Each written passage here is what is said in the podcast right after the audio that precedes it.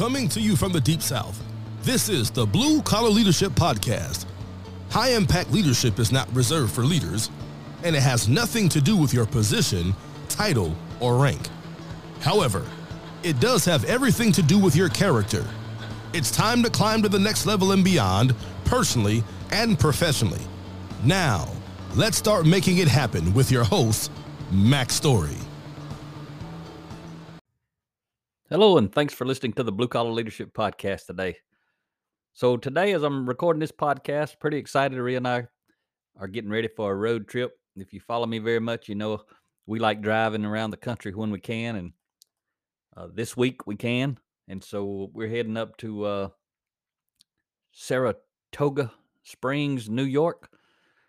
That's about 16 hours from Atlanta area, the Atlanta area where we live, but we're going we're going to take it and make a week out of it Ria's birthday is is coming up during this trip, and she's also running a marathon in Scranton, Pennsylvania, the day before we speak in Saratoga Springs, New York. So it's gonna be pretty cool. We're we're gonna be hitting it up. It looks like in the middle of fall foliage, so it ought to be a pretty drive up through there. We're gonna hit up Cades Cove up in Smoky Mountains and uh, stop by Bristol, Tennessee, and uh, Gettysburg while we're up that way. So gonna see a lot of stuff, but mainly we're excited to go speak. Ria's excited to go run that marathon. It's her fourth marathon for the year, but we're excited to go up and speak. We're going to be speaking to 300 or so facility managers, school facility managers from different school systems around throughout the entire state of New York.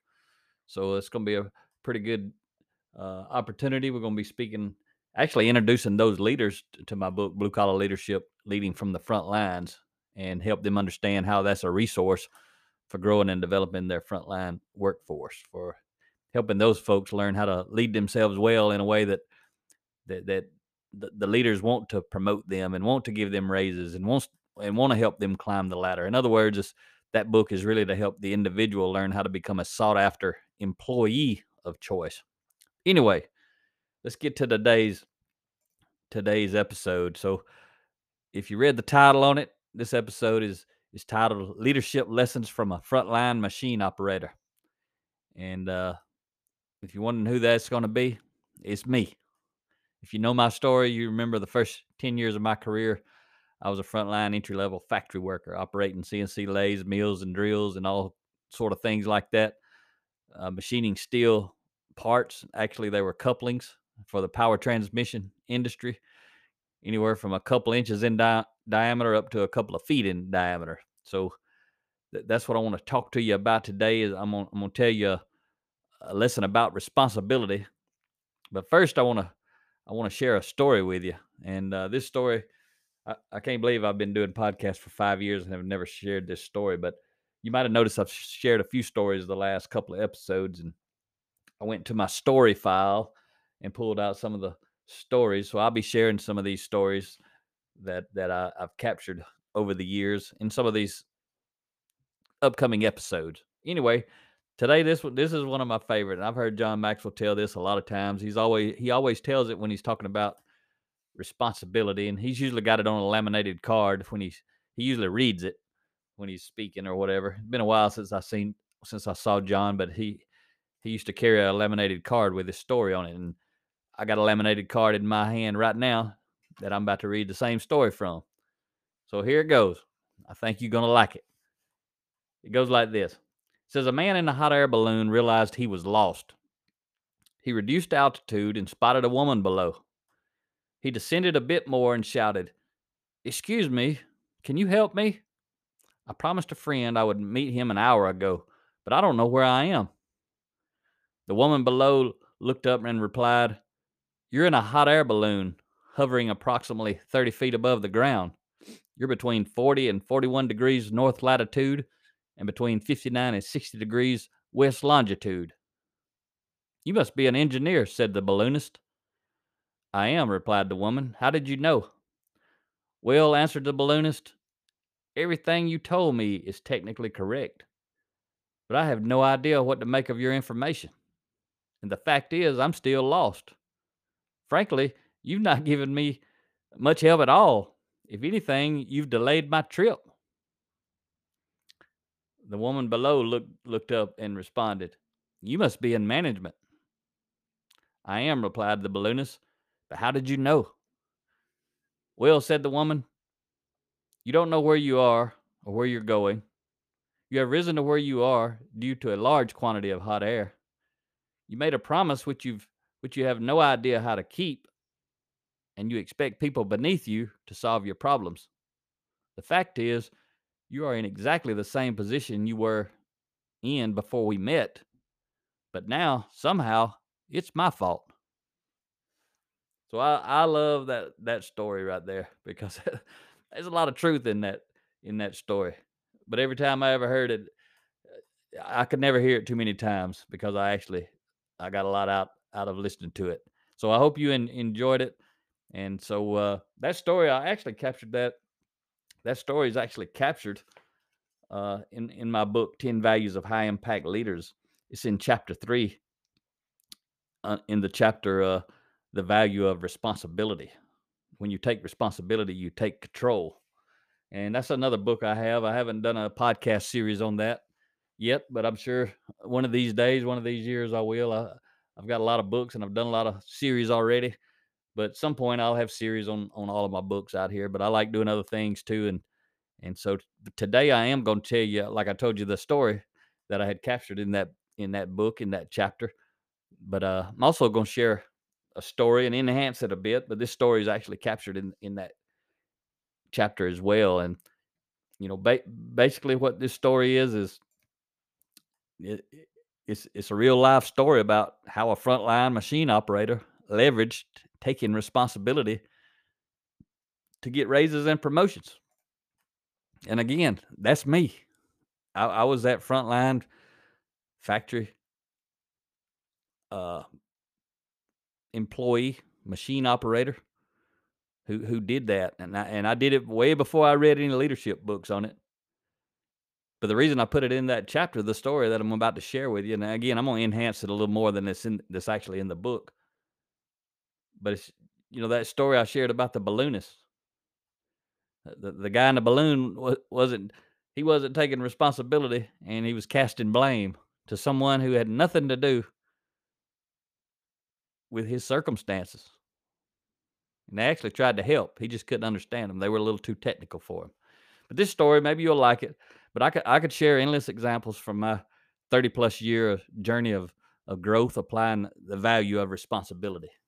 And uh, this personal story story I'm going to share share with you il- illustrates what what the principle looked like when it was practiced. When I practiced it at one point in my life, you know, I've got tons and tons and tons of stories many many stories where where I've applied the value of responsibility to move myself forward, whether it's up the corporate ladder or up the corporate pay scale or both, or just increasing my influence in general with somebody somewhere in my career. But if you want more details on my personal journey, check out my book, Defining Influence increasing your influence increases your options. That book has a lot of stories, a lot of stories I got wrong, especially as a parent. If you, if you want some, you want to see how bad I screwed up being a parent, ch- check out that book, Defining Influence. But there's a lot of there's a lot of foundational nuggets in that book that'll really really help you. It's the book. If I knew somebody was going to read the book when I recommend a book, that's the book I'd recommend everybody to read first. It's about 250 pages, like 19 chapters. Most people think it's a big book. It, to me, it's it's a little book, but it's loaded up with golden nuggets. So put that one on your list if you really want to get serious and, and understand the fundamentals of influence and leadership. So let's let's get to the story. My story. Back back in the old days, back way back in the 1900s, 1997. That's when it was. I, I'd been I'd, at that point, I had been steadily advancing in my manufacturing career, even though I had a whole lot of character work to do. I was a good worker, so I kept getting promoted. I was a at that time, 1997, I was a machine setup technician on the night shift. That means my regular hours were like 11 p.m. to 7 a.m. A lot of times I went in at 7 p.m. and, and worked to 7 a.m. Sometimes I worked 7 p.m. to to 10 a.m. I mean, I worked a lot of hours back in those days, seven days a week. But I was on a night shift and responsible for knowing how to operate and set up nearly all of the 70 or so CNC uh, machines we had. That's commu- computer numerical control, if you didn't know what CNC means. But uh, I was responsible for setting up those machines throughout the entire manufacturing facility. And so, considering I had started my career in 1988, you know, this was this was uh, nine years later. So, but I started my career in 1988 with the responsibility for only one very simple machine. And so I had already stepped up and asked for additional responsibility many times to be in that position of being a setup technician because I literally had to uh, learn to operate pretty much all the machines in the entire plant. Be able to not only just operate them and run production on them, but set them up and change them over from one part size to another part size or one one type of part to another type of part. So 9 years into my career and I'd already made asking for more responsibility a habit. Nobody had taught me that. I had never read it in a book. I wasn't reading leadership books back then.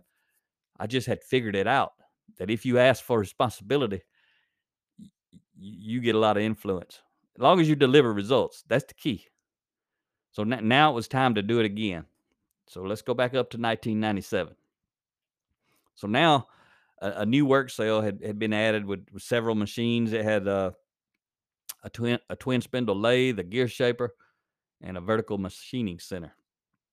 And we had to do a lot of quality inspection there as well throughout these operations as we took a basically a a, a raw a chunk of steel and turned it pretty much into a finished coupling component. So it was uh, a critical it was critical to operations and was being operated by at the time it was being operated by someone who had many years of experience in the company, way far more than I had, but but there was a problem. And this person I'm talking about was operating it on the first shift. And that was all they did was run that one manufacturing machining cell. And again, I was on night shift and I had to help the operators who were running the cells because there were multiple machines in each cell. When they'd have a changeover or setup, I they'd call me if if I wasn't helping someone else, I'd go help them. So while they're changing one machine, I'd I'd change it one machine, and then they'd start sizing it in, getting the part, make sure the part was right, and, and I'm and I'm doing setups on the, the machines that they hadn't got to yet. So I, it helped speed up that changeover tremendously. But there was a problem on that first shift with that with that guy. So after nearly a year with that veteran operator in charge of that new cell, the output was it was still much less than it had been anticipated, what they had expected it to be when they combined these machines. Because before they combined them, they were separate. So that, the, and they had multiple operators running batch and queue is what it's called, where they just run a pile, put them on pallets, and move them with a forklift, and then they set up this cell. Now you move one part from one part from one machine to the next machine and cut out all that wasted time of putting them on pallets and moving them with a forklift and storing them and all that. You just go from machine to machine to machine. Just common sense, really, is all it is. But the senior operator continuously gave negative feedback concerning the work cell to the bosses and the engineers, anybody who's trying to make it work. I, I remember this guy. I remember him complaining most often, complaining it'll, it'll never work. It's too much for one person to do. What were they thinking? and I'm sure you can understand with, with his this attitude that he had, he ensured it would never work. He didn't want it to work. He didn't want to be working there. He didn't want to do what was right. He wanted to be right, meaning it's never going to work. So after a year, he decided to take another job in, in the plant. He had bid off of that job. He was tired of operating this work cell and was constantly in conflict with, with the the people who were responsible, the leaders, engineering support people who were responsible for making it work. And so, in, in other words, he was tired of banging his head against a wall and getting nowhere because he's telling them every day it won't work, and they're trying to figure out how to make it work every day. But they basically were banging their head against both of them banging their head against the wall for different reasons. But that that operator, he wasn't going to take responsibility for, for making it work. He was going to transfer it to someone else, meaning he was leaving, somebody else could deal with it. you probably figuring out already who that somebody else was going to be. So when I heard this work sale was was going to be open on the day shift, I, I was excited to apply for it. I didn't think I'd get it because I didn't think they'd want me to move, but whatever reason, uh, it ended up working out. So during my interview, I said I believe I could help bring the output up to expectations, and would love the responsibility and the challenge of doing just that. And I was basically jumping up and shouting.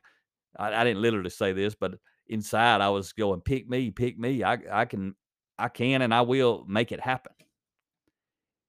And they did pick me and I, they let me come off of that really important job I had. That I mean, it takes a long time to teach somebody to run 70 pieces of equipment. Most most of them are completely different, different types of equipment, different types of control panels, making different kind of parts, doing completely different things.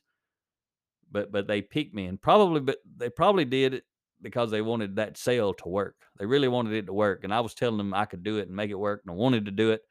And I was probably a breath of fresh air to, to those those leaders.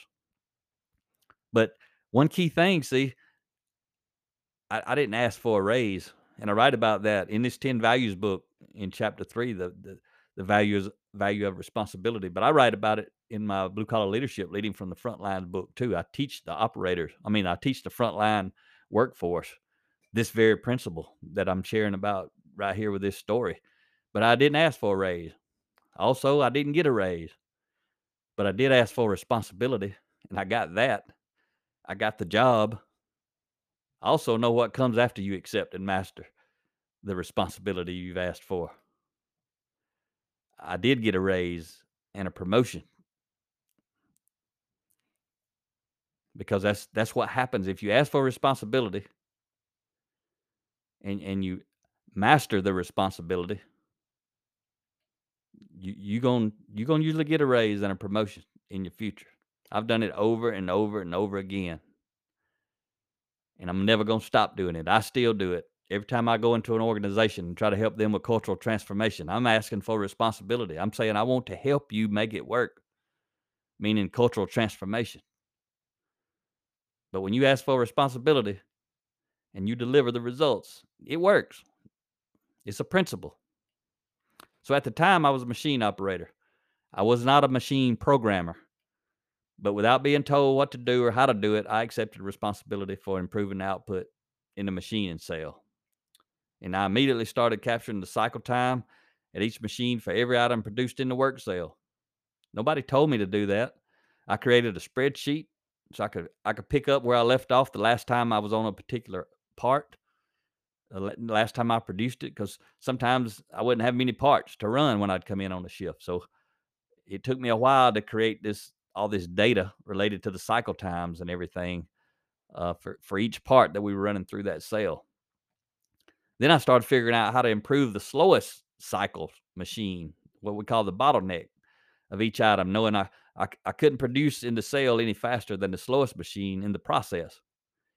And I repeated that daily for months as I captured my data. And then every time I was running a part, I already knew what my target operation was and what, you know, that it was the slowest one of all, you know, however many four or five processes going on.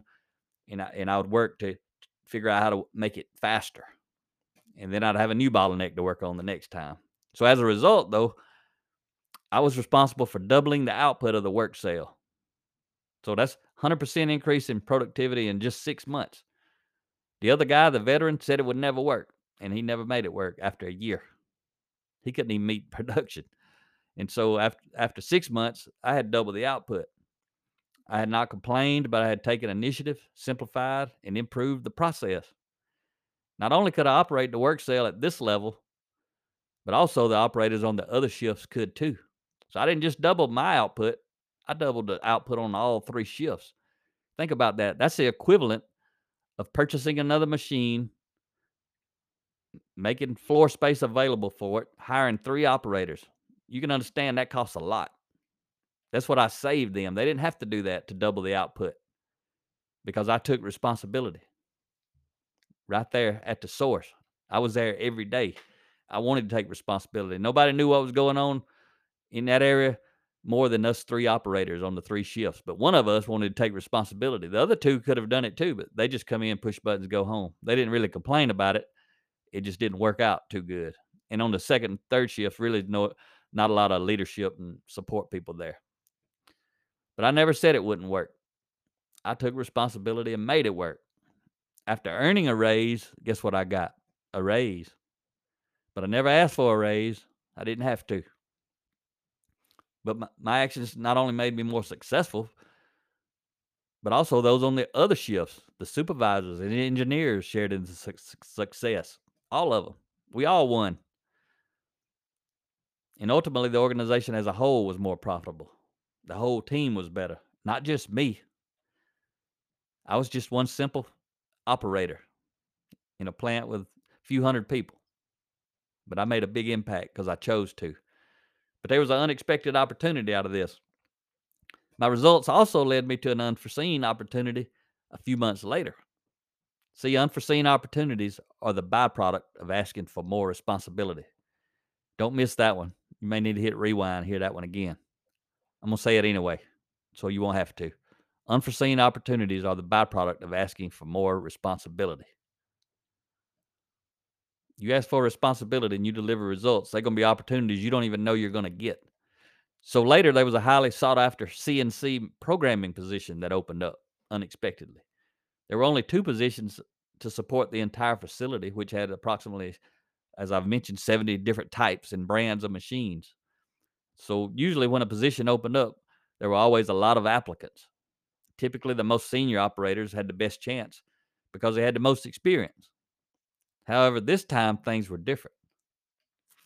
I want to share a, a quote with you right here from Benjamin Des- Disraeli. He says, The secret to success in life is for a man to be ready for his time when it comes. That's a pretty deep quote. I was just a factory worker, but I was ready for my time when it came. So, as, as I had worked to improve the machine cycle times on all of the items produced in that work cell, I also learned a lot about CNC programming. In the beginning, I didn't have a clue about programming. After six months, I could rewrite the programs and make the necessary edits with, without having to call the engineers out to help me. They had trained me to do it without realizing they had trained me to do it because I wanted to learn how to do it. So I was paying attention. So I had learned to program the machines while only being required to operate the machines. I was over delivering, in other words. And programming wasn't my responsibility, but I made it my responsibility. And I didn't just come in and push the buttons every day as required, like most machine operators do. I came in and I did more than was required. I did things before they were required, and I did things better than was required. And when the programming job opened up, I applied and was selected to fill the position. Had I not taken on more responsibility as an operator, I would not have been qualified. And I also would not have built all those good relationships with the leaders and the support people and the engineers and the current programmers that I had built because I helped them and they expressed their pre- appreciation by giving me that position. So just like the last time in the interview process, I didn't ask for more money. I only asked for more responsibility. This time, however, I I got more responsibility, more money, and a promotion all at the same time without asking. I had earned it. But more importantly, I got another opportunity to repeat the cycle. Amazing results and growth always followed when I took responsibility. Truett Cathy had this to say. He he says, if it's meant to be, it's up to me. And Truett Cathy, he was the founder of, of Chick-fil-A. He made a lot of stuff happen. He helped a lot of people. So this story that I just shared with you, my story, is symbolic of, of my entire career. Sometimes I got the raise in the organization where I learned and made the improvements. Sometimes I got the raise when I accepted a new challenge at a new organization based on my results at the previous organizations. I always consistently got the raise as I continued to climb the ladder of success and accepted more responsibility. I didn't ask for the raise, I got the raise. I get it in the company I was in, or I get it at the next company. All I needed was the experience. That's what we get paid for. Every day you get paid for your experience. If you don't get paid more, guess what? You need some more experience. Guess how you get it? You raise your hand and then you deliver when they get when you get given an opportunity. So think about it though. When someone starts a new job, they do not receive their paycheck on the first day. They typically must first do the work, usually one or two weeks, right? Then they are paid for the work they've already done. Life is no different. Asking for responsibility instead of a raise is pretty much the same thing. Perform first and then get promoted and paid more second. As I mentioned earlier in this lesson, too, I think I mentioned it, but character is the key. Maybe I didn't mention it. I thought about it, but I, maybe I skipped over it. But character is the key. If you have the competency to do more, but are not being given the opportunity to do more, take a look in the mirror. The face we see least is our own.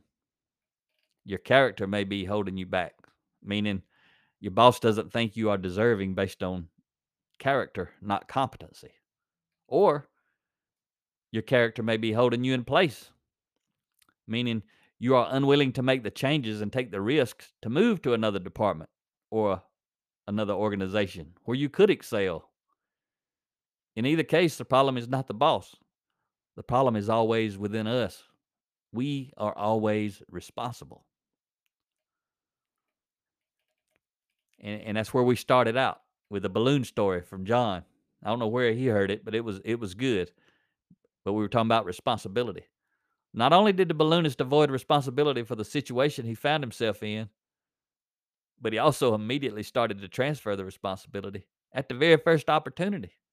It's the same exact thing that cell operator did when he got that uh, position in that cell.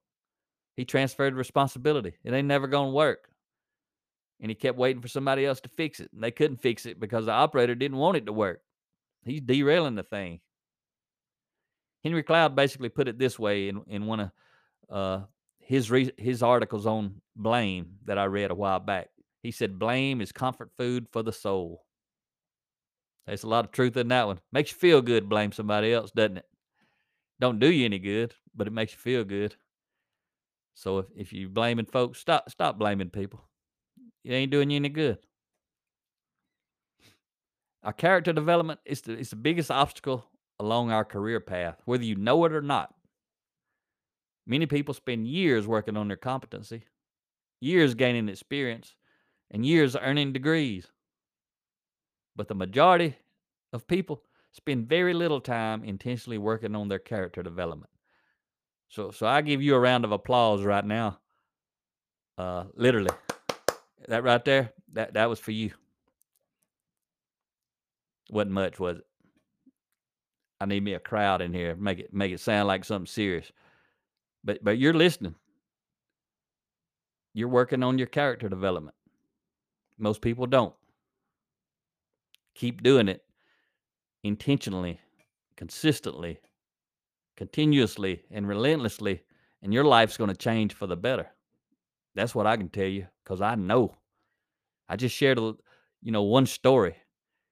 That that little story I shared with you was basically six months out of my thirty something plus year career. But I was doing that before, you know, but before I got that job on that machine sale to fix it, machining sale, and I kept doing it afterwards, still doing it. Somehow I got that one right. Then when I started digging into this type content, I started getting a lot of things right, and I really took off and started accelerating. If we want to change our circumstances and results, we must change the way we think. When you intentionally change your mind, your mind will automatically change your life. So if you change your mind for the better, your mind's going to change your life for the better. If you change your mind for the worst, your mind's going to change your life for the worst. So I'm going to leave you with a quote from David Schwartz. He says, where success is concerned, people are not measured in inches or pounds or college degrees or family background. They are measured by the size of their thinking. How big we think determines the size of our accomplishments. I hope you got a lot of value out of today's lesson. It was loaded up with, with some, some some wisdom, some hard-earned wisdom, some good stories, lots of principles. Talk to you next time. Make it happen or someone else will. It might as well be you. Are you serious about taking your career and your life to the next level and beyond? Check out Mack Story's Blue Collar Leadership Series books and others, now available on audio, along with paperback and ebooks at Amazon, iTunes, and Audible. Please visit bluecollarleadership.com to learn about Mack's books, programs, special offers, certifications, and more. Thank you for listening to the Blue Collar Leadership Podcast.